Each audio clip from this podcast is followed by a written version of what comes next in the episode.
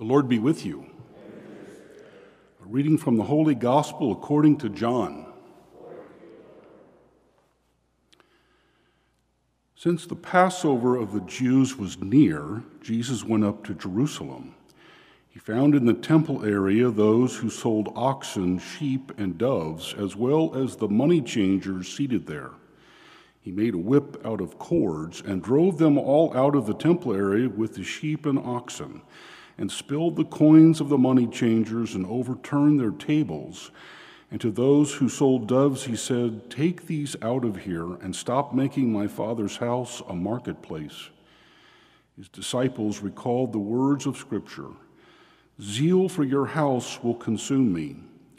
At this, the Jews answered and said to him, what sign can you show us for doing this? Jesus answered and said to them, Destroy this temple, and in three days I will raise it up. The Jews said, This temple has been under construction for 46 years, and you will raise it up in three days? But he was speaking about the temple of his body. Therefore, when he was raised from the dead, his disciples remembered that he had said this and they came to believe the scripture and the word Jesus had spoken. The gospel of the Lord.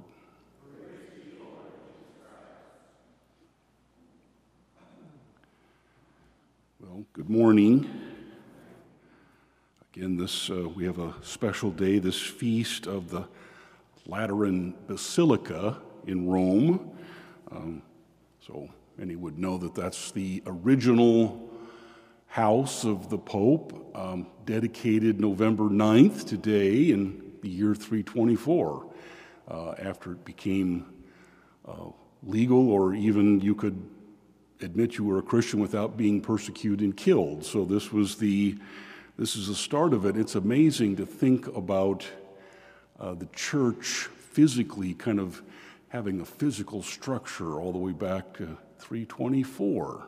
We know that it had structure and apostles, and, but uh, we start seeing that physicalness of the actual church being there. And Basilica really kind of takes us to our other readings.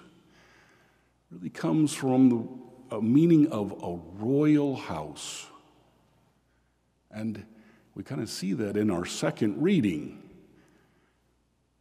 The body of Christ, the physicalness that we see in the Catholic Church, but also ourselves. It, Paul says, You're the holy temple.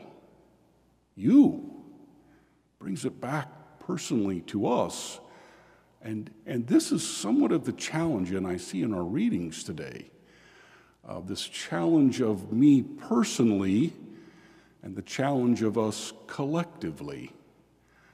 Um, I'm going to make a short pit stop in a different direction here.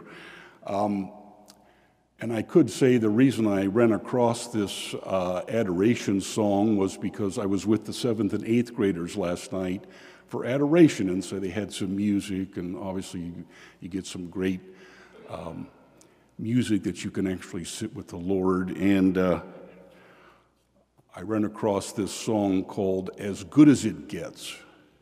Um, and I could have said, well, it's because I was going to be at this uh, adoration, but the reality is I was uh, looking for things. And um, with the election results, uh, it seems like I don't have a great record of voting. And uh, I was thinking, gosh, is this just as good as it gets? I was thinking of the movie. Uh, but I ran across um, uh, um, Mike Mauer, one of his songs, As Good as It Gets. And the refrain of that song is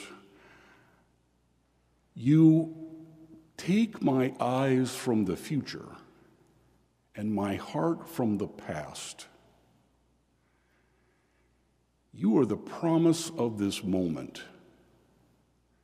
In you I rest. You are as good as it gets. Christ is as good as it gets. I really sat with that last night. It was, it was warming to my heart in my desire for the royal house to be closer to the uh, well, the vice versa, the civil house, the world we live in, to be closer to the royal house of, of the church. Um, it seems like we're a long way away, but it's our striving to get to that point. Christ, you are as good as it gets. Our first reading, whenever we see that from Ezekiel, our quest to get to the very source of that living water, to spend as much time as we can to be at that very source, the point that the water starts to flow. That's this deeper, that's that chamber that uh, Teresa of Avila talks about. In yesterday's saint, uh, Saint Elizabeth of the Trinity, uh, those that really know that point of where Christ is in us that we go. Well, I was thinking about that, and we spend a lot of time, we do a lot of things to get ourselves into that point of peace, of uh, tranquility in the world of turmoil. And this is where our gospel reading comes in.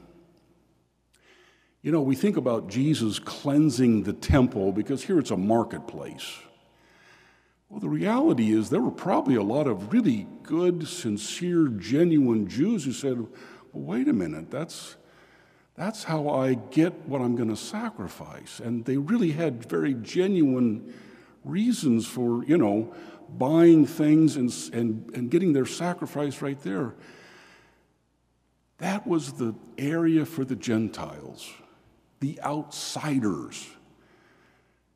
Even though the Jews were focused on the right thing, which was offering sacrifices and maybe legitimately, genuinely for the right reason, they had pushed out the Gentiles. There was no room for them. There was no room because they needed to worship and, and be, you know, in the focus of what they were supposed to be doing. And that's our challenge. That's our challenge is to constantly get ourselves to that source of living water. But be welcoming, be open for those that kind of see that we have something that they want.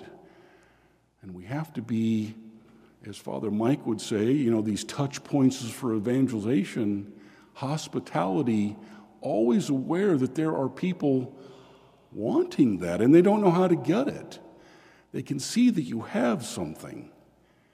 You've touched, you've been there, you've been to the source of the living water.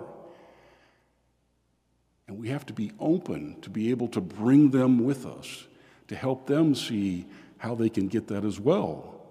That's really the answer to how the civil world and the royal house come together is that we keep being open, we keep pursuing to that source of living water, but we're always open to have people join us along the way and giving them clues as to how we got there.